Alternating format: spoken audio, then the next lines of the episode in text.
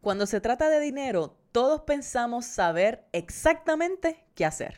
El problema es que muchas veces tomamos decisiones financieras basándonos en mitos que llevamos repitiendo por muchos, muchos años. Y por eso, en el episodio de hoy hablamos sobre esos mitos de dinero que tenemos que parar de repetir, pero ya. Así que, cafecito ready en 3, Dos, 2, uno. 1.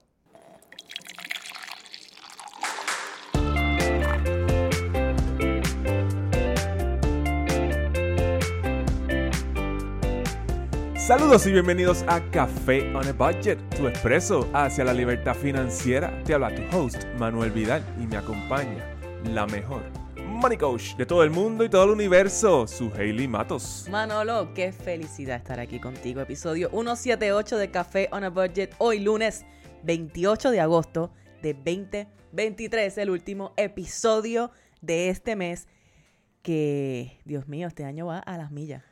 Y este mes ha sido bien largo, en mi opinión, no sé. Nos quedan cuatro meses, mi gente, del año, ¿verdad? Septiembre, octubre, noviembre, diciembre, nos Sí, quedan cuatro meses. El último trimestre, la, la recta final. La recta final y esto aplica para las finanzas colectivas y para las finanzas personales, así que estás en el lugar correcto, en el lugar indicado. Si tú quieres darle, ¿cómo te digo? Impulso, ponerle fuego a lo que son esas finanzas personales para acercarte un poco más a esa libertad financiera que tanto quieres y que tanto mereces. Y por eso aprovechamos y te damos las gracias por estar aquí haciendo ese trabajo.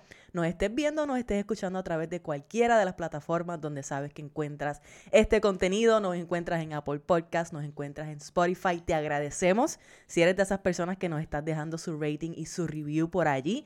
También nos puedes ver a través de YouTube. Nos encanta que nos escribas en YouTube, que le des like, que le des subscribe al canal. Mucha gente que se está uniendo a la comunidad a través de YouTube. Y te enviamos un abrazo con mucho cariño muy especial para ti si estás por allí. Y sabes que además de eso, también nos puedes ver en Puerto Rico a través de Liberty, canal 85 y 285, donde nos ves los domingos y los lunes a las 4 de la tarde. Para que así hagas tu double shot de café on a budget. Hay café on a budget, left and right por todas las partes, como mucho arroz café, blanco. mucho café. Y muchas finanzas. Exacto, exacto. ¿Cómo la, me- La estás? mejor combinación. ¿Estás pompeado? Estoy bien pompeado, estoy súper pompeado. Yo estoy un poquito como que cozy, porque tú sabes que ha estado lloviendo en estos días y está como esta mañanita así media, media fresquecita. El, el café sabe diferente esos días. ¿Verdad que sí? So, yo me puse aquí mi, mi, mi abriguito, Sí. que hace tiempo no En- ponía un, agri- un abrigo el aquí. trópico, en el trópico. mi abriguito, mi cafecito, estoy chilling, estoy relax y estoy súper eager de tener esta conversación contigo, que va a estar buenísima. Esos mitos de dinero tenemos que hablar de ellos, pero no sin antes, no podemos continuar sin ir a la sección, a la gran sección. ¿Qué está pasando, Manuel Vida? Uy, ¿qué está pasando? La sección favorita de todos los niños en Puerto Rico. Todos los niños me paran en la calle y me preguntan, Manolo, ¿qué está pasando?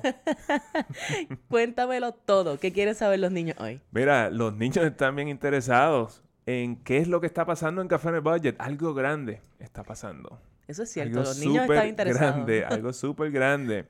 Vamos, nos, eh, nos invitaron a FinCon en New Orleans. En- en- eso va a ser entre octubre 18 y el 21. Mm, mm, Vamos a mm. estar como conferencistas Yes. allí. No sabemos todavía los detalles de cómo va a ser eso, ni, cuán- qué, ni qué día va a ser. Ya. Pero el punto es que vamos a estar allí en FinCon. FinCon es la convención de eh, influencers de eh, finanzas más grande de Estados Unidos. Yes. Ahí se reúnen todos los money nerds, Los como ellos le money dicen. nerds. Ahí tú vas a encontrar personas que tienen canales de YouTube, personas que tienen blogs, personas que tienen podcasts, hay mucho podcastero por allí, educadores de finanzas en general, ves instituciones relacionadas al desarrollo de la, edu- de la educación eh, financiera, personas que se dedican a capturar datos sobre finanzas y sobre la estabilidad financiera del americano promedio. Bueno, personas que son psicólogos, personas que, que están viendo el dinero desde el punto de vista de, de behavior, de comportamiento, inversionistas, inversionistas de bienes raíces.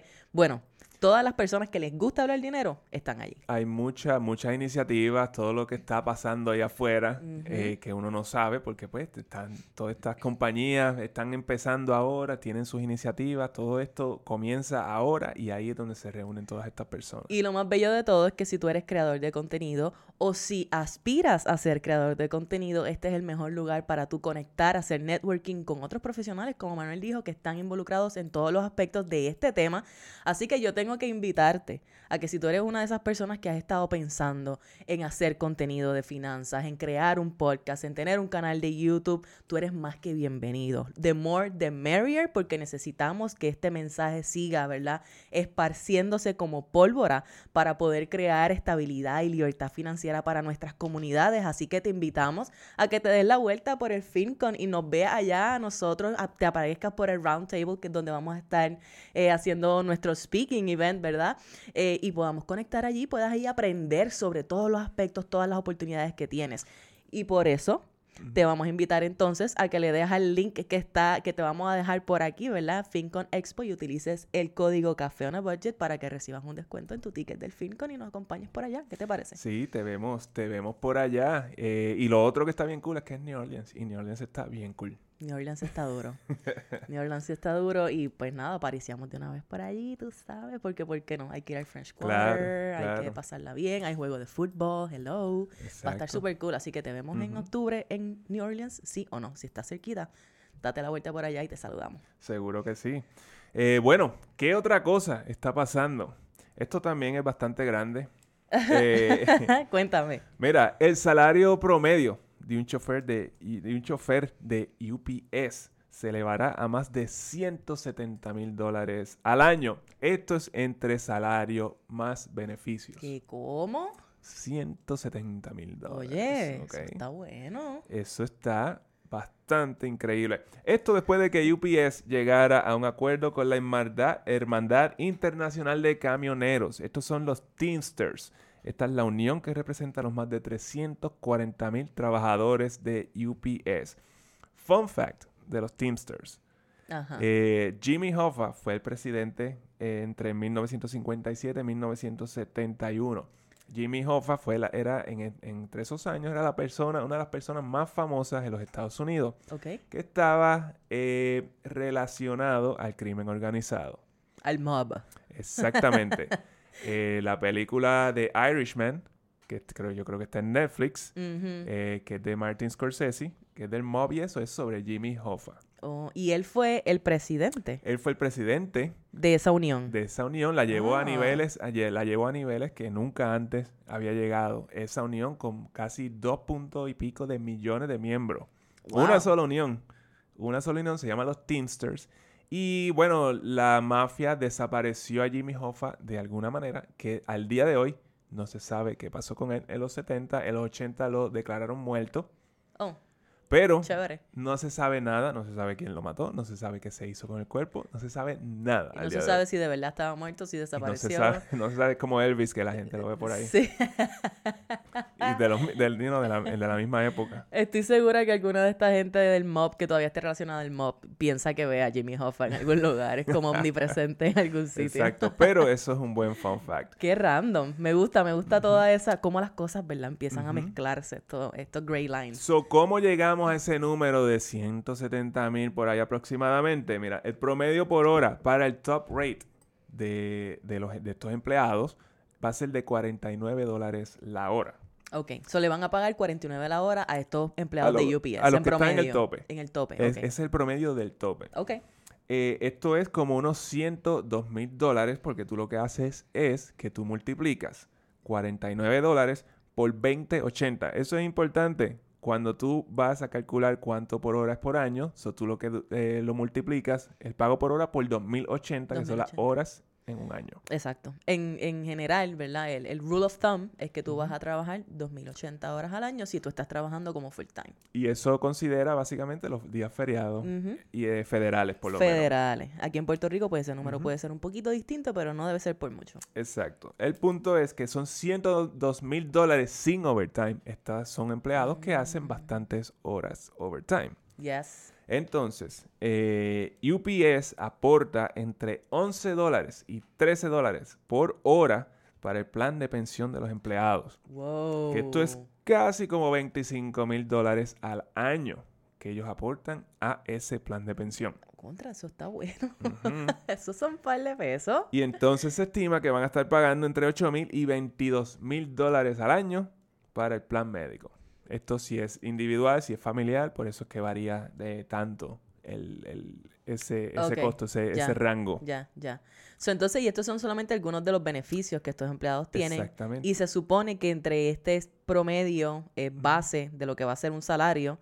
Eh, más lo que te aportan para tu pensión, más lo que te pagan Sí. en beneficios, más las horas overtime, eh, se espera que en promedio entonces hagan 170 mil dólares. So, lo- por lo menos lo que quiere decir es que tú vas a necesitar para tú reemplazar este trabajo como unos 170 mil dólares eh, para que sea atractivo eh, financieramente hablando Ya. otro trabajo. Ya, ya, ya. Hay otros factores, tú sabes que de eso es lo que hablamos aquí, que no solamente es el dinero, pero 170 mil dólares es un montón de dinero. Bueno, es bastante dinero si es este, sí, anual. Así que si tú eres un UPS driver, mis sombreros a ti. Yo espero que estés disfrutando tu trabajo y si no lo estás disfrutando, pues ya sabes qué tienes que hacer para conseguir otro trabajo que te pague algo más o menos igual. Y lo que yo digo es que esto, eh, pues en mi opinión, devalúa totalmente lo que es un grado eh, académico, un grado universitario, de, un grado de college. Porque, ¿qué tú vas a hacer cuando tú vas a college? Tú vas y entonces tú sales de allí, te gradúas, posiblemente con deuda estudiantil, Probablemente. y quizás tengas suerte y ganes 50 mil dólares cuando, eh, cuando te gradúes, ¿verdad? Y esto depende de qué es lo que tú decidas Claro. estudiar y Sí. cuál es la, la, la disponibilidad en el mercado para eso que tú estudiaste. Pero es, es casi casi el mejor de los escenarios. So que- de En que tú promedio, en Ajá, promedio, tú en sales, promedio. sales endeudado y, y- y ganaste 50 mil dólares después de cinco años. Yo creo que Eh, para la persona que no está muy segura sobre qué quiere hacer y piensa que está yendo a la universidad por obligación y todo esto, pues quizás, ¿verdad? Algún tipo de trabajo como este de UPS. Y no estamos dándole promo, nadie nos pagó de UPS para hablar sobre esto. Es simplemente un fact eh, que esté interesante, ¿verdad? Porque el hecho eh, de que tú puedas ir y comenzar en, un, en, un, en una organización donde tú puedas crecer hasta el punto de que estás haciendo casi 200 mil dólares al año, eh, en, en general, pues eso está buenísimo y no requiere que tú tengas un grado particular ni nada de eso. Claro, el, el punto es que tú entras a UPS graduado de high school. Y entonces ya tú po- posiblemente empezando podrías estar ganándote, qué sé yo, 40, 50 mil dólares. Yo, yo, y esto yo no estoy seguro, esta es mi opinión, bas- basándome en lo que, en esta información que tenemos Right, ahora. right. Eh, imagínate dónde tú estás en cinco años. Después de eso, trabajando aquí. Y después, quizás en cinco años, so, tú haces un buen capital, entonces te vas a estudiar y no tienes que incurrir en deuda estudiantil. Si Algo eso es lo que- que quisieras hacer. Algo que es bien importante, yo siento que eso es un punto súper válido y súper importante para esas personas que no saben, ¿verdad? Que no están seguros de hacia dónde quieren ir. Este potencial de ingreso tú lo puedes hacer después de, de ciertos años de experiencia en, otros en otras industrias, ¿verdad? Como por ejemplo en sistemas, en manejo de proyectos, en, qué sé yo, otros tipos de profesiones, en, eh, arquitecto, ingeniero, bla, bla, bla. Sigues por ahí para abajo, ¿verdad? So, el potencial está allí. Lo que pasa es que, como tú dices, para ir a estudiar eh, doctor o ingeniero, probablemente vas a salir con esta cantidad de préstamos estudiantiles para entonces poder llegar a ese potencial de ingreso.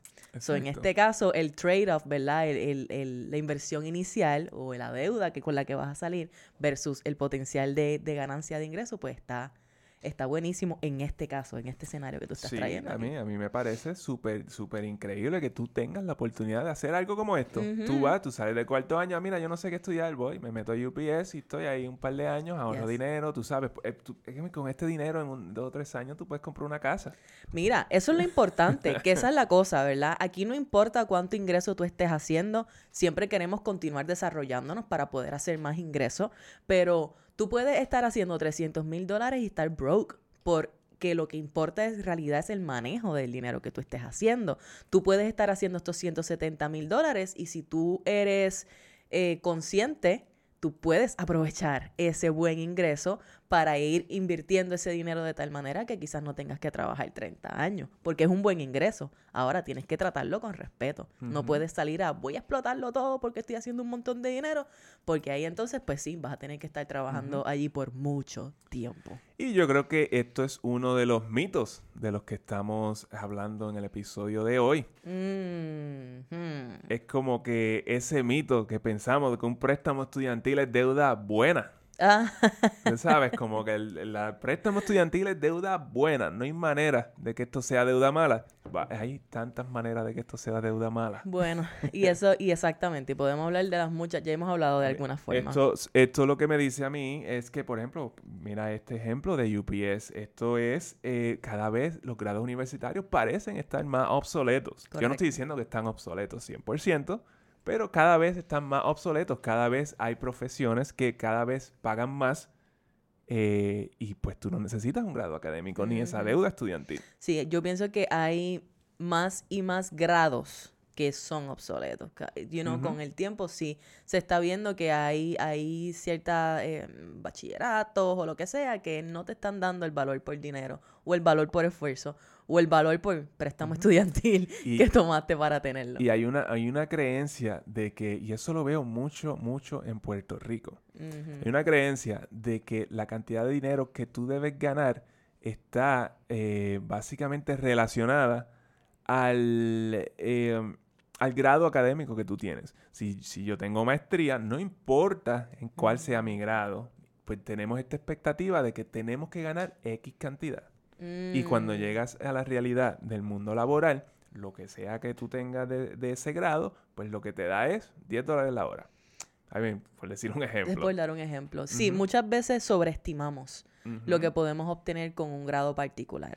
Y no, es que no estamos pendientes, no estamos educándonos o estamos pensando todavía en lo que eran necesidades hace una década o dos décadas atrás las necesidades han cambiado, como sociedad siempre estamos evolucionando y, estamos todavía, ¿verdad? Quizás nuestros padres nos decían, no, mira, eh, quizás ellos trabajaron en blue collar jobs que estaban eh, siempre de pie y haciendo mucho trabajo, ¿verdad? Físico y eso pues era para ellos, era muy fuerte y veían a alguien más. Que era el que estaba en la oficina, que era el que estaba white collar, que, que estaba en aire acondicionado. Como que, mira, allí es, porque claro, ellos hacían más dinero. Claro, pero y, ahí establecieron esa relación con el grado académico que quizás tú puedas tener. Pero el, punto es que no es el grado académico, académico son las destrezas que tú tienes, lo que tú traes a la mesa. Exacto. Lo que, eh, lo que realmente te da esa, eh, te ayuda a conseguir una, una mejor paga. Sí, tú puedes ver personas que se gradúan de la universidad que no tienen ningún interés en continuar aprendiendo porque tienen la mentalidad de que me gradué, ya yo sé todo lo que tenía que saber, lo sé todo, no necesito aprender más. Y es común que uno salga a la universidad con esa mentalidad. Eh, la realidad es que puede haber, to your point, puede venir alguien que no haya ido a ninguna escuela eh, de educación avanzada, ¿verdad? Ninguna universidad o college ni nada de esto. Y ser una persona abierta, ser una persona coachable, una persona que esté dispuesta a aprender, que le guste aprender y va a crecer más rápido que el que se graduó y, no quiere aprender nada más. Simplemente porque quiere aprender y está dispuesto a adquirir nuevas destrezas. Exacto. Y esa es la diferencia. Exacto. Y ahora mismo hay certificaciones, hay cursos online. aquí lo hemos dicho antes eh, un montón de veces. Tú puedes, ser, tú puedes ser programador en un par de meses. Digo, en tres, seis meses ya tú puedes hacer, tú puedes conseguir un trabajo entry level en ese mundo que es bien, bien pago. Claro, claro. Y lo único que tú hiciste fue sentarte en, tu casa por un par de meses a coger, a coger cursos online.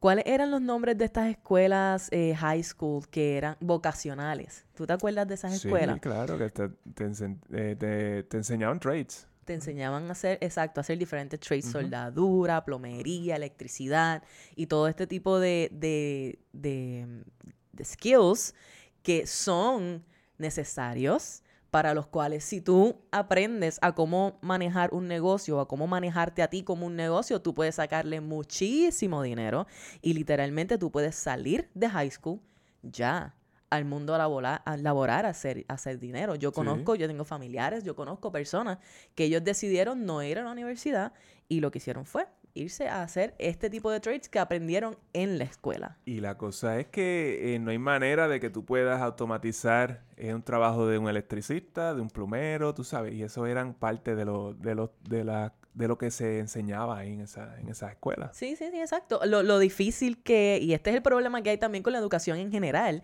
es que lo difícil es que no te enseñan a cómo llevarlo como un negocio. Y para eso hay veces que uno dice, no, pues yo voy y voy a la universidad y estudio administración de empresas. Allí tampoco te enseñan Ahí no cómo te enseñan nada, aquí no te enseñan negocio. cómo vender un negocio, aquí no te enseñan cómo crear un negocio, No. cómo mantener un negocio, nada. No, te enseñan a cómo quizás ser el project manager del negocio de alguien más, pero no te enseñan a ti el arte, ¿verdad? De vender, de desarrollarte como dueño de negocio, como CEO, de vender, de comprar negocio.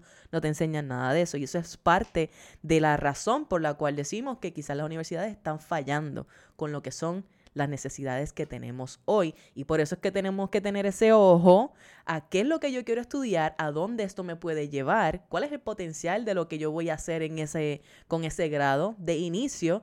Y, y eso es lo que va a determinar cuántos eh, préstamos estudiantiles que tú vas a estar dispuesto a obtener idealmente. Y, y hablando no necesariamente de cuánto dinero tú estás dispuesto a pedir en préstamos estudiantiles, es que la cantidad de préstamos estudiantiles debería estar, eh, debería ser equivalente a tu salario de tu primer año en el mercado laboral. Exacto. Esa sería la manera correcta de tú usar los préstamos estudiantiles. ¿Por qué? Porque ya en ese momento, so en, en, un- en dos o tres años, tú saliste de esos préstamos. Exacto. Pero entonces, si tú estás en una posición en la cual estás en la universidad por estar en la universidad y no sabes cuáles son las, las posibilidades, más después que tú te gradúes, tú no sabes qué rayo es lo que hay para ti, pues va a ser bien difícil que tú puedas establecer un límite para esos préstamos estudiantiles. Y ahí es donde nos vemos en la situación que nos graduamos, no sabemos qué queremos hacer, no vamos para ninguna parte, tenemos ya préstamos estudiantiles y como no sé qué voy a hacer, lo que yo sé es ser estudiante, me voy, voy a estudiar de nuevo y sigo el círculo vicioso de estudiar otra cosa, poner más préstamos estudiantiles, estudiar otra cosa, etcétera, y no llegamos quizás a ninguna parte. Y no podemos entonces recostarnos a que nos van a perdonar esos préstamos porque ya sabemos cuál es la realidad con esto. Exactamente. Así no que es así de fácil. ojo con eso y también analiza qué es lo que te llama la atención. No hagas una carrera simplemente por obligación. Busca, busca qué es lo que te gusta y qué es lo que te llama, que es lo más importante. So, entonces, en conclusión, con ese mito, la deuda estudiantil no necesariamente es deuda buena. no, no, no, no, no, definitivamente no. A veces sí. A veces sí, pero, Pero- tienes que ser bien inteligente para, para poder sacarle provecho a esa deuda. El próximo mito, no gano lo suficiente para ahorrar. Ah, Y- mira. Y, este sí que lo, eh, lo vemos, yo creo que a diario, entre las redes y... eh, Y las personas en general con las que hablamos, porque nosotros estamos hablando de dinero con todo el mundo bastante, Exacto. bastante, y bastante yo lo que frecuente. digo, tú me, puedes- tú me dices que tú no puedes ahorrar 20 dólares en un mes. Tú realmente, tú no puedes ahorrar 20 dólares en un mes. Si- Eh, si, tú, si tú me dices que no, que no puedo ahorrar 20 dólares, como que pues hay algo pasando. Bueno, e- ese es el punto. Y la lo que sucede es lo siguiente. Hay veces que estas mismas personas que me dicen no gano lo suficiente para ahorrar, no saben en realidad cómo es que se está usando el dinero que está llegando a la casa. Y es más fácil pensar no gano lo suficiente que decir, espérate, déjame averiguar qué es lo que, a dónde se está yendo el dinero para ver entonces de dónde encuentro ese dinero para ahorrar, así sean 20 dólares, como tú dices. Pero el, el detalle es que vemos como 20 dólares una cantidad ínfima que no nos va a ayudar en nada. Pero cuando se trata de- del ahorro, eh, la cantidad no es lo que importa. Lo que importa es el hábito que tú tienes que desarrollar. Si tú empiezas ahorrando 20 dólares al mes, de repente estás ahorrando 100 dólares al mes. Exactamente. Al principio, 20 dólares puede ser la meta que para ti valga la pena al mes. Y tú dices, ay, pero ¿para qué yo voy a... 20 dólares, de, de 20 dólares en 20 dólares, en algún momento ese dinero te va a salvar de algo. Así sea de pagar el malvete cuando te toque en el año. ¿verdad? Que ya tengas tus 200 dólares ahorrados allí tú no tengas que sacarlo de tu mensualidad. Eso es un alivio grandísimo y eso tú lo puedes hacer literalmente ahorrando de 20 dólares en 20 dólares. Así que eso es un, ex- un excelente lugar donde comenzar. Eh, ah, que si yo tengo un ingreso bajito, eso está difícil, está bien. Vamos entonces a mirar cómo es que ese dinero se está utilizando, porque así es que tú puedes determinar si es que hay demasiada deuda, si es que los gastos están demasiado altos, si es que no estás haciendo suficiente dinero, pero no creo, ¿verdad?, que la solución está en decir, ay, no hago lo suficiente, por ende no voy a hacer nada porque la realidad es que eso no te está llevando a ningún lugar. Lo único que te va a llevar a un lugar distinto a donde estás hoy es tomar acción. Y parte de tomar acción en este momento es mirar, es mirar entonces qué posibilidades hay. No es decir, no hago lo suficiente para ahorrar, sino es decir, qué tengo que hacer, cómo logro ahorrar así sean 20 dólares al mes. Y creo que, bueno, para tú conseguir estos 20 dólares al mes, si estás en esa situación, lo primero que tú tienes que hacer es presupuestar. ¿Y qué sucede? Cuando hablamos de presupuestar y, y otra vez es algo que escuchamos a diario, es como que pues yo no gano lo suficiente para presupuestar porque eso es para la gente que hace X cantidad de dinero. para la gente que hace más dinero, ¿más dinero cuánto? Dime, si tú me puedes decir cuál es la cantidad mensual que una persona tiene que hacer para que pueda ganarse el privilegio de presupuestar su dinero, me encantaría saber esa información, porque es bien fácil tú decir, ay, es que no hago lo suficiente para presupuestar. No, no, no, esa es la excusa que estás utilizando, de la misma manera que estás utilizando la excusa de que no hago suficiente para ahorrar 20 dólares. No es porque yo te esté diciendo que que, definitivamente tú puedes ahorrar 20 dólares. Hay que ver cuáles son tus números, pero tú tienes que estar mínimo dispuesto a mirar esos números. Y si encima me estás dando la excusa de que no hago suficiente como para ganar el privilegio de presupuestar mi dinero, pues entonces tú estás creando esa realidad para ti. Tú estás utilizando esa excusa, ¿verdad? Como el medio para quedarte exactamente donde estás hoy y no hacer nada diferente. La cosa es que si tú no presupuestas, si tú haces, eh, digamos que tú ganas el mínimo, tú no presupuestas por esa razón, aparentemente, ¿cuál es la alternativa? Nada, quedarte donde mismo o en un lugar peor. Exacto, porque la, alternativa es no presupuestar, entonces gastarlo todo. Gastarlo todo ¿verdad? y endeudarme, exactamente. esa es la alternativa. Porque lo que pasa es, lo que, y lo que he leído, literalmente lo leí ayer, eh, para un salario mínimo es muy complicado aplicar un presupuesto ok, no es ideal tener un salario mínimo, sobre todo si tienes familia y toda la cosa. Pero de nuevo, si tú tomas la responsabilidad y tú dices, déjame presupuestar mi dinero, déjame mirar cómo se está utilizando, déjame monitorear todos los gastos que hice el mes pasado, ahora, ¿verdad? Lo que pasa es que no queremos esta responsabilidad porque ahora nos toca a nosotros decidir qué ajustes voy a hacer en mis gastos o qué ajustes voy a hacer, qué cambio yo tengo que hacer para ir y hacer más dinero. Porque si tú estás haciendo el salario mínimo hoy día, significa que hay una, una, ¿cómo se dice? Las posibilidades son infinitas para ti porque tú estás haciendo el salario mínimo. Significa que de ahí tú puedes ir para arriba infinitamente. Porque entonces no buscar la manera de decir, ok, ¿cómo yo hago un poco más de dinero? No tienes que hacer 100 mil dólares. ¿Cómo yo hago un poco más de dinero? Ok, me muevo. ¿Hacia dónde me tengo que mover? Pero no queremos movernos. Bueno, pero vemos también, hemos visto montones de casos donde personas nos traen salarios de, de seis cifras y todavía piensan que ellos no tienen que hacer un presupuesto o que no tienen el dinero para hacer un presupuesto. Exacto. Todo, esto es relativo. Nada tiene que ver la cantidad de dinero que tú haces. si presupuestas el dinero o si lo ahorras o no, nada tiene que ver con la cantidad de dinero. Eh, bueno, nosotros hemos dicho... A menos que su salario sea cero. Exactamente. y hemos dicho esto hasta el cansancio. La realidad es que eh, nosotros hablamos tanto de que tú mires, ¿verdad? Tus números, de que tú mires tus gastos, porque literalmente ese es el hábito que a ti te va a dar la información que tú necesitas para comenzar, a para comenzar a tomar decisiones. El problema que yo veo es que muchas personas no quieren tomar esas decisiones porque no son decisiones fáciles. Y eso yo lo entiendo. Pero entonces no, no creo que sea justo que ahora tú digas, ¿verdad? Que porque yo hago X cantidad, no puedo hacer lo otro. No, no, no. No es por la cantidad de dinero que tú haces. Porque como el ejemplo que Manuel trajo, ¿verdad? Hay personas que hacen seis figuras para arriba y están igual de broke. Aquí lo que importa es si tú estás dispuesto a tomar la responsabilidad de ir y mirar y tomar las acciones pertinentes para mejorar la situación, porque siempre hay más de una alternativa, sea a través de tus gastos o sea a través de tu buscar un mejor ingreso.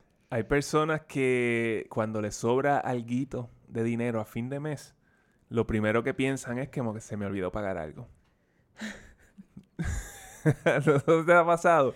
Eso, Yo- eso, a mí, hay Yo vi a gente que le pasa eso. eso, Como sí. que esto significa que se me olvidó pagar algo está mal, algo está mal porque a mí nunca me sobran chavos, al contrario. Exacto. So, so tú llevas viviendo siempre cheque a cheque y te sobró algo. Hay una posibilidad de que sí, porque tú no estás presupuestando. Hay una Exacto. posibilidad de que sí. Exacto. Es bien interesante eso, pero de la misma manera, ¿verdad? Tengo que decir rápidamente que conozco, que veo y que hemos, eh, hemos visto en nuestras consultas personas que hacen poco dinero, Sí. by any means, ¿verdad? By cualquier measurement, poco dinero y que han sabido administrar ese dinero. Lo que, y- bueno, mi abuela era un ejemplo. Ella hacía bien poco dinero y ella nunca estuvo en deudas. Nunca. Ella contaba, ella cuadraba su chequera, ya todo y nunca tuvo que recurrir a deudas para poder subsistir. Es posible, pero necesitamos tener esa responsabilidad, tomarla nosotros. Antes cuadrar la chequera era un hábito que las personas tenían, eh, nuestros abuelos y eso, y eso era, eso era presupuestar. Exactamente, exactamente. Así que no gano lo suficiente para ahorrar si tú eres de las personas que dice eso o no gano lo suficiente para presupuestar. El reto es que tú cambies esa creencia, porque esa creencia está creando tu realidad. Así que, eh, ¿verdad? Hay que cambiar esa creencia y tenemos que darnos la oportunidad de comenzar a mirar ese presupuesto y ver qué oportunidades tenemos para comenzar a ahorrar. Otro mito, bien común. Es bien tarde para comenzar a ahorrar o a invertir para mi retiro. Esa es tan y tan y tan común. Como tengo 40 años, esto es demasiado tarde. Yo hubiera empezado esto a los 20 años. Claro. Y es claro que sí. claro que sí. Siempre mientras, cuando se trata de invertir, mientras más pronto tú lo puedas hacer, mejor. Literalmente. Pero esto no quiere decir de que tú estás tarde para invertir. I mean, ahora mismo, el Warren Buffett es el inversionista más famoso en Estados Unidos. Tiene como 95 años. Dile a él que, no, que está tarde para invertir. No, mira, ok. Esto es, yo estaba hablando de esto ayer eh, con, en mis redes sociales, ¿verdad? Y es lo siguiente, hay veces que tenemos este all or, all or nothing approach, es todo o nada. Si yo no comencé a invertir a mis 25 años, pues nunca lo voy a hacer, porque ya estoy tarde.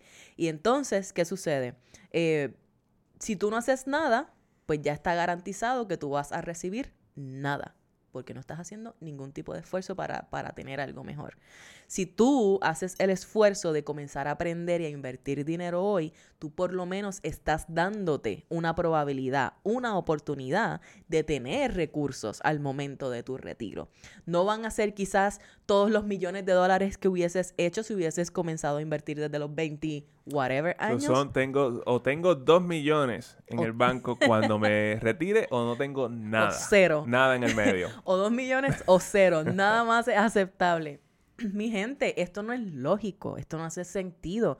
Siempre hay una oportunidad para comenzar a hacer algo que nos va a beneficiar, que nos va a ayudar a ser mejores. Y en este caso, invertir para tu retiro, independientemente de qué edad tú tengas, siempre es una buena alternativa. ¿Por qué? La alternativa a eso es cero.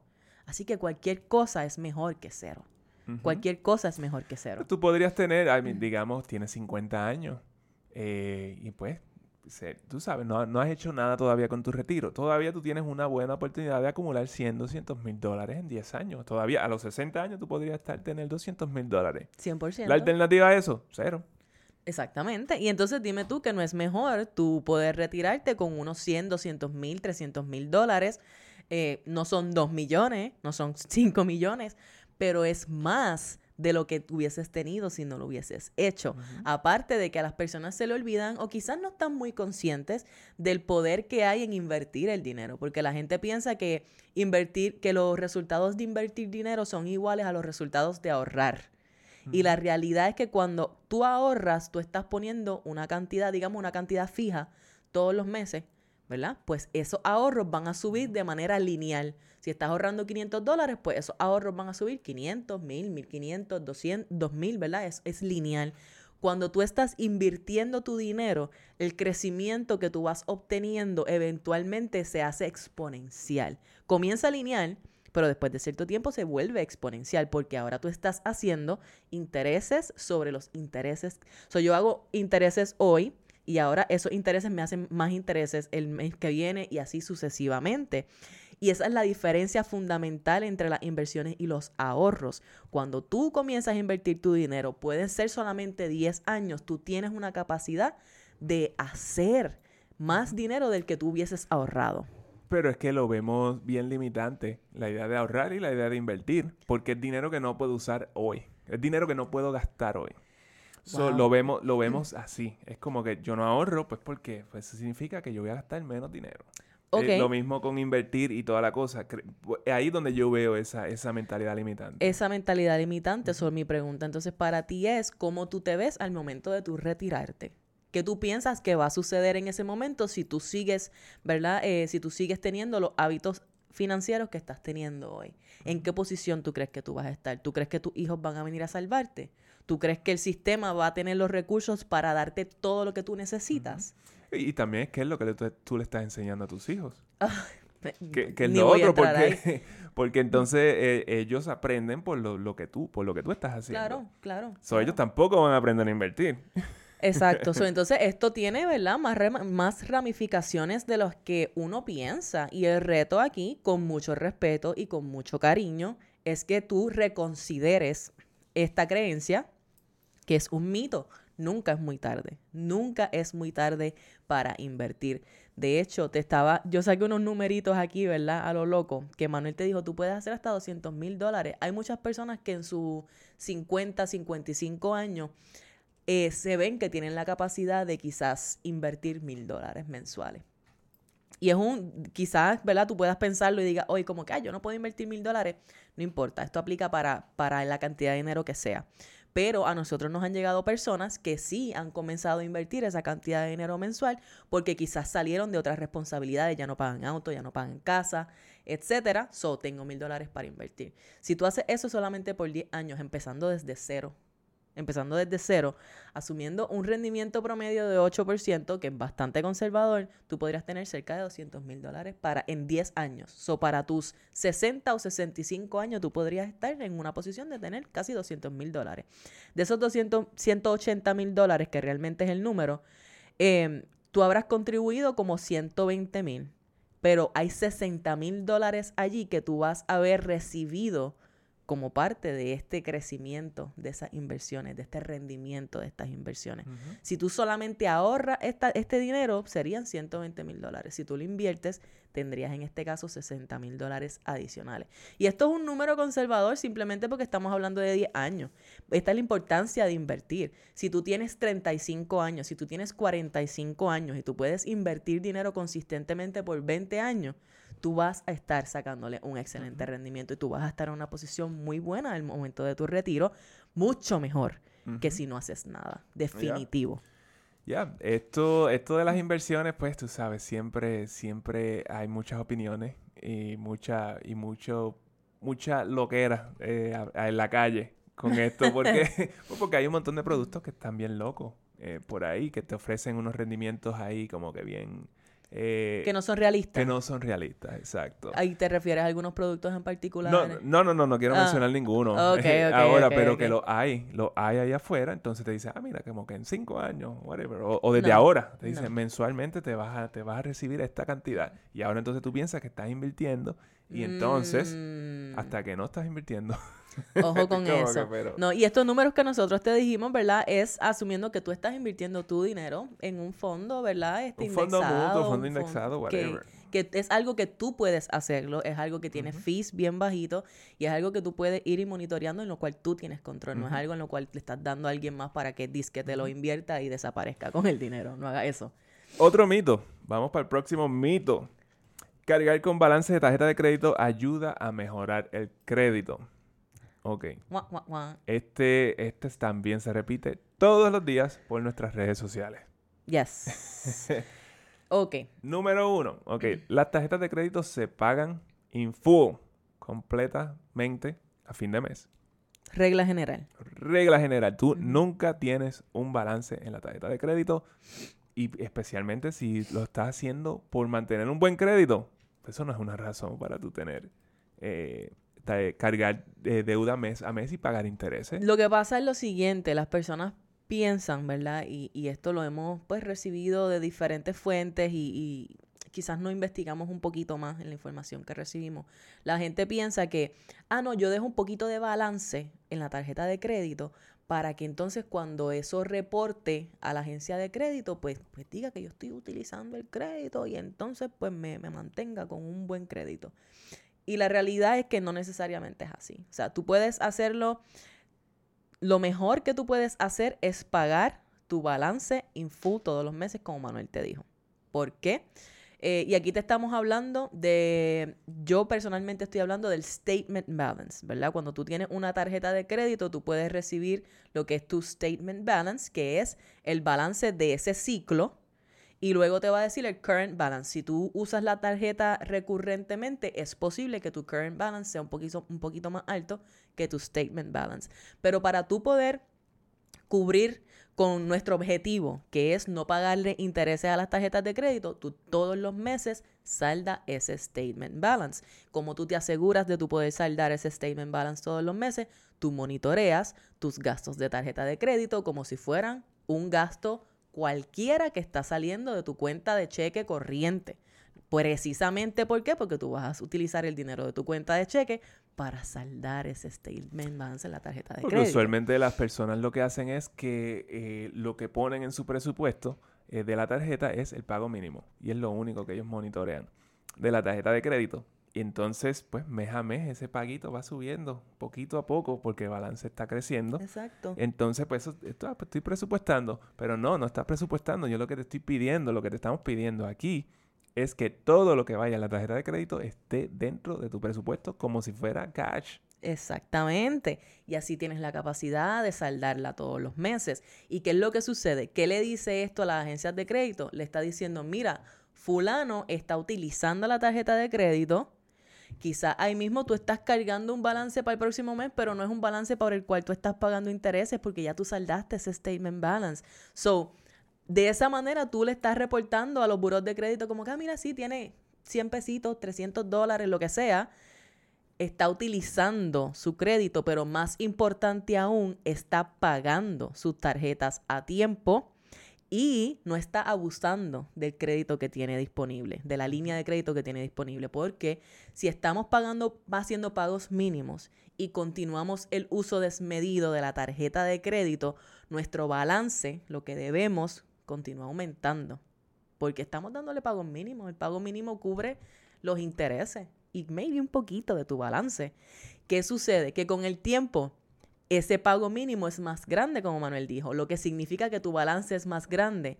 Y eso lo que significa es que estás utilizando más del crédito que tú tienes disponible. Y cuando tú utilizas demasiado del crédito que tú tienes disponible, contrario a lo que la gente piensa, tu crédito entonces lo que hace es que se ve afectado negativamente. Y creo que ahora estamos hablando de intereses del 30% y de hasta más. Son 30% y tienes buen crédito. ahora es 30 y pico de por ciento. ¿Tú sabes lo que es eso?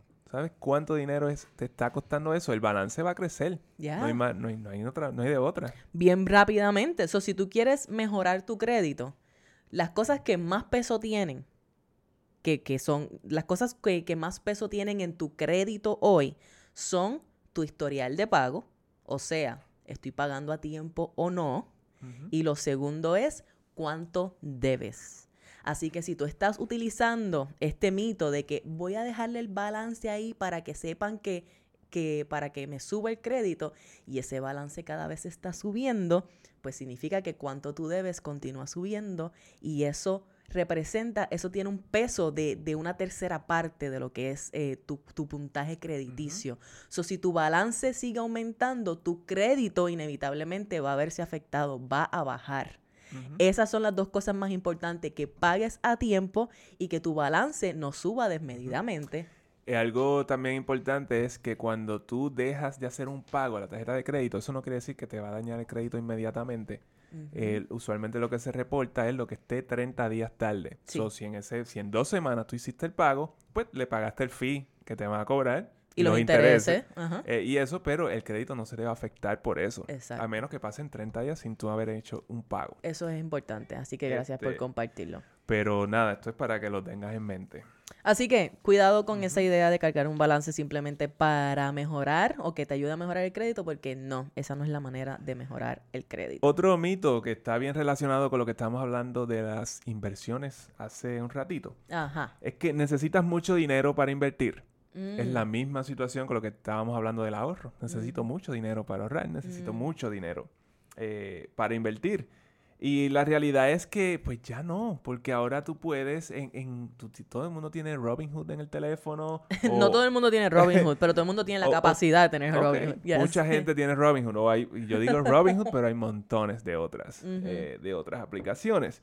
Eh, pero antes tú tenías que ir, en los 80, los 70, tú tenías que ir a un asesor financiero, tenías que tener un mínimo que tenías que para invertir Ujú. y todo eso. Ahora pues ya no es así. Ahora tú puedes comprar eh, parciales. Lo, que, es un, que es un parcial de un stock. Es que tú coges, tú vas a un index fund y buscas el, no sé, cualquiera de ellos que vale 400 dólares. eh, Como ejemplo. como ejemplo, entonces tú no tienes que tener 400 dólares para invertir, tú puedes eh, comprar 10 dólares de ese, de ese stock. Yes. Y So, es un punto cero cero, whatever, uno de ese stock, pero es, sigue siendo una inversión tú en puedes, stocks. tú puedes invertir, exacto, tú no tienes que comprar un stock completo, eh, sino que puedes comprar una parte, la cantidad de dinero que tú tengas disponible. Eh, y ahora mismo todas y todas las plataformas te permiten hacer esto.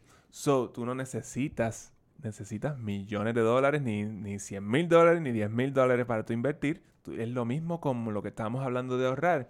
Tú ahorras 20 dólares al mes, eh, pues lo mismo, ahora tú inviertes 20 dólares al mes. El, el- la idea es el hábito de que ahora todos los meses tú tienes una cantidad para invertir y para ahorrar. 100%, 100%. Eventualmente, esto va a subir exponencialmente porque ya tú tienes el hábito y entonces tú te vas a dar cuenta del potencial que tiene esto. Sí, es darle la oportunidad. Muchas veces, literalmente lo que estábamos hablando ahorita, lo, hay veces que lo más importante es tomar acción de algo que quizás se siente incómodo al principio, pero que nos va a dar, ¿verdad? La experiencia y la educación que necesitamos para darnos cuenta cómo verdaderamente funciona. Necesitamos dejar de temerle a la idea de invertir el dinero porque sube o porque baja o porque gano o porque pierdo, sino que verlo como una necesidad. Invertir el dinero es una necesidad para nuestro retiro. Eh, si queremos tener un retiro al menos cuasi digno, ¿me entiendes? Así que date la oportunidad de bajar una aplicación como Manuel dice Robinhood, puede ser Robinhood, puede ser otra, y hay, diferentes opciones. Y estas son plataformas que te permiten invertir tu dinero en la bolsa de valores eh, adquiriendo parciales, como Manuel te dijo, que son lo que sea que tú tengas, pueden ser 10 dólares y tú le pones 10 dólares mensuales a- a la acción o al ETF que a ti te llame la atención, al fondo indexado que a ti te guste. Se lo pones todos los meses. Y según tú vas mejorando tus finanzas, según tú vas saldando deudas, ya tienes este conocimiento de cómo es que yo adquiero estas inversiones, ¿verdad? Mensualmente lo automatizo y ahora que ya saldé mis deudas, ahora puedo entonces ponerle un chunk más grande a esas inversiones. Y ahora no son 10 dólares, ahora quizás son 100, quizás son 200, quizás son 500 y ahora es que tú empiezas a ver ese dinero crecer exponencialmente de manera grandiosa, pero tienes que empezar lo antes posible. Exacto, exacto. Esto es, esto es un, un, eh, juego de tiempo. Esto no es... eh, y tiempo en el mercado. Hay, bien rápidamente, hay personas que nos preguntan, pero ¿dónde puedo invertir mi dinero? Manuel te dio Robinhood, que la puedes tener en tu celular. Hay otra, Webull, hay gente que utiliza Webull, que también es para el celular, etcétera. Si tú puedes abrir una cuenta de corretaje, una cuenta de inversión en cualquiera de esos lugares, Charles Schwab, Fidelity, TD Ameritrade, E-Trade, Vanguard, todos estos sitios también tienen sus plataformas que te permiten abrir una cuenta de inversión y que te permiten comprar parciales. No necesitas tener el dinero completo de una acción, sino que puedes comprar partes de Y ella. lo mismo en tu 401k puedes hacer lo mismo. Exacto. Eh, realmente, la ventaja del 401k es que vas a tener beneficios contributivos y toda la, y toda la, la- la cuestión. Exacto. So, no, no necesitas mucho dinero para invertir, necesitas las ganas y el deseo de aprender a hacerlo. Así que dale para allá y comienza ahora. Eh, necesito millones para retirarme. Nos fuimos Similar, con el retiro. Vamos, similar. vamos eh, bien similar con esto. Eh, yo pienso que cuando tú piensas, porque eh, muchas personas piensan que necesitas, ah, necesito 10 millones, 12 millones para el retiro. Nada que ver. Mm. Eso es, las personas que piensan así, que necesitas millones para el retiro, significa que tú no sabes, tú no tienes idea de cómo se ve tu retiro. Por eso piensas que necesitas tanto dinero porque las posibilidades pueden ser infinitas de las cosas que puedes hacer. Pero si tú no sabes qué exactamente es lo que tú quieres hacer en ese periodo de tu vida, en esa, en esa fase eh, de tu vida, pues entonces vas a pensar que necesitas millones. ¿Y tú sabes por qué la gente no sabe cuánto necesitan para el retiro? ¿Por qué? Porque no saben cuánto están usando hoy. Si tú no duro. sabes cuánto dinero tú estás utilizando hoy, si tú no sabes cuánto dinero tú necesitas para cubrir tus necesidades hoy, pues es bien difícil que tú puedas hacer una proyección de cuánto dinero yo voy a utilizar en el futuro. Porque si yo no sé que hoy se me están yendo 3 mil dólares mis gastos esenciales, incluyendo mi hipoteca y mi auto, eh, pues quizás eso, eso me puede ayudar a decir, ah, pues mira, de aquí a que yo me retire, pues mínimo yo quiero esos mismos 3 mil dólares que estoy haciendo hoy. Vamos a ajustarlo a la inflación, quizás son 4 mil. Y cuando ahora tú sabes cuánto dinero tú vas a querer utilizar para tu retiro, ¿verdad? Digamos que son 3 mil, 4 mil dólares, quizás son 2 mil, dependiendo del caso de cada quien, 10 mil, whatever. Ahora que tú tienes un número, pues ahora se te hace más fácil hacer esas proyecciones y se te hace más fácil. Hay calculadoras de inversión en todas partes, tú sabes cuánto dinero tú tienes que invertir, eh, cuánto dinero tú necesitas en total para poder entonces retirar esos 4 mil dólares mensuales y poder vivir de ellos. Pero si tú no sabes cuánto tú estás necesitando hoy o cuánto tú estás utilizando hoy, menos vas a saber cuánto vas a necesitar para el futuro. Ujú. I think that makes sense, right? Exacto. Y nada, tú no, tú no necesitas millones de dólares. I mean, uno trabaja para eso. Eh, de- cierta de manera queremos millones de dólares, pero si tú no tienes millones de dólares, no quiere decir que tú no puedas tener un retiro digno. Porque, digamos, por ejemplo, quizás lo que necesitas es 400 mil dólares en tu 401k. Ujú. Que eso no es tanto dinero si tú lo haces esto consistentemente. ni- tú no estás aportando ni tantísimo dinero a esto para tú tener esta cantidad. Entonces eh, vas a tener seguro social a los 65 años. Nosotros hablamos mucho de que el seguro social es algo que quizás no esté disponible, pero eh, es- está esa posibilidad porque el fondo está bastante quebrado. Es que no queremos contar con él. No queremos contar con él porque eso no nos va a ayudar, no- eso no nos va a, a- No podemos vivir de eso solamente. Exactamente. Pero sí va a haber una versión de esto. No hay manera de que esto, de que el gobierno eh, Sí. eh, deje de, de deje- ayudar a las personas de esa forma. Exactamente. Esto es algo que de Estados Unidos es, es algo intrínseco del país que va a estar ahí. el punto es, Si ellos deciden cortar el seguro se social, acabó el país. te- tenemos Eso- una, algo bien, bien So, destructivo pasando. el- pero el punto es que, que no contemos con esto. Pero digamos que tú eh, quizás lo que necesitas son 400 mil dólares en tu 401k, eh, tienes el seguro social eh, y tienes y compras una anualidad. ¿Por qué yo digo de una anualidad? Porque una anualidad es, exactamente como el seguro social. Lo que pasa es que el seguro social no está tan seguro. Yo diría que una anualidad sería un poquito más segura en el, en el sentido de que una anualidad es un contrato. Básicamente tú estás comprando un, eh, un salario eh, para cuando tú llegues a una cierta edad, empieces a recibirlo. Y todo depende, todos estos contratos son diferentes, no todas las anualidades son buenas. Hay, hay montones de anualidades que son bien malas. qué Bien malas, no tienes, tú no tienes que comprar esto cuando eres joven tampoco. Tú puedes comprar esto después. Más es- adelante. Más adelante, tú puedes dar una, una cantidad, tú puedes darle 100 mil dólares. Mira, cuando cumplas 65 me vas a dar 2 mil al mes. Estoy diciendo un ejemplo Ujú. eh, que no, no Que sé te lo si sacaste de Que me aquí. lo saqué de la mente.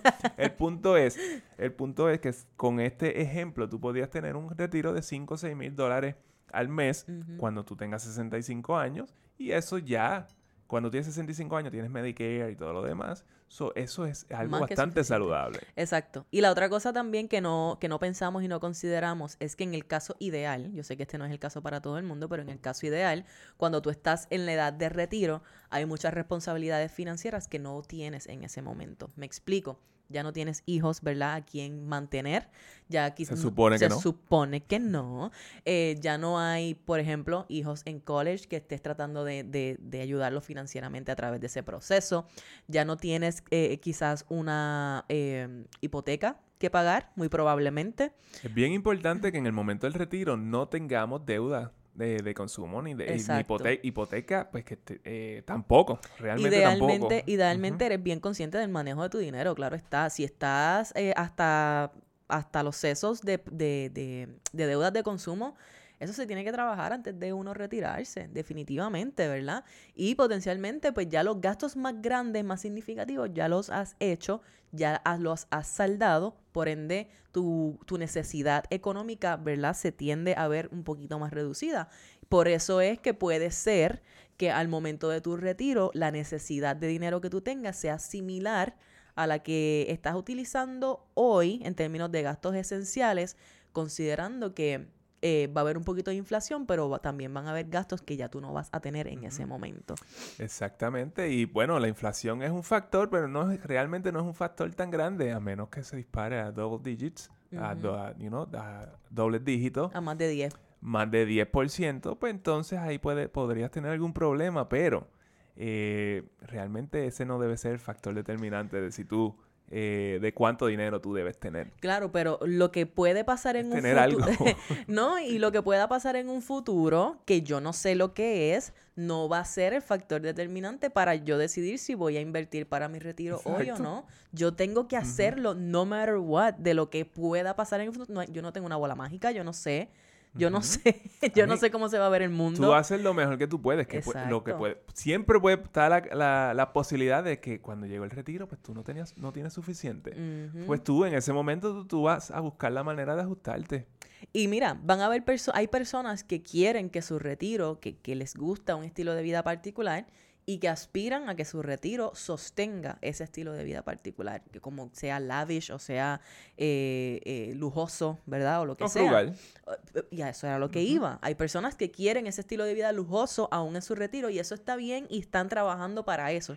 Si eso eres tú, pues mira, intencionalmente continúa invirtiendo tu dinero para que tú logres continuar sosteniendo ese estilo de vida después de tu retiro, porque no hay nada más triste que ver a una persona que se retira y que su vida ahora fall apart porque ahora no tiene los mismos recursos que antes y ahora no sabe cómo manejar el poco dinero que tiene en comparación con el anterior, ¿verdad? Así que si te gusta la buena vida hoy, piensa en qué puedes hacer para que puedas sostener esa buena vida. y para eso tienen que hacer un presupuesto para saber cuánto tú te gastas hoy, para que tú puedas hacer una proyección de cuánto dinero quizás tú, tú pudieras necesitar Exacto. Y de la, pero de la misma manera, ¿verdad? Hay personas que son bien simples en su estilo de vida. Hay personas que no necesitan mucho. Hay personas que con poco están felices. Eso es una decisión personal. ¿verdad? Yo no, nosotros no estamos tratando de empujarte a ti a que tengas un estilo de vida que tú no quieres tener. Si a ti te gusta la simplicidad y tú necesitas poco dinero, pues mira, está bien. El punto es que como quiera, sea la cantidad que sea que tú necesites, tienes que comenzar a trabajarlo desde ahora. Y por eso mismo, ¿verdad? Es que cuando tú piensas que, no, que necesitas millones para retirarte, esa idea puede estar trabajándote en contra al momento de, de decidir invertir tu dinero, porque es ese mismo all or nothing approach.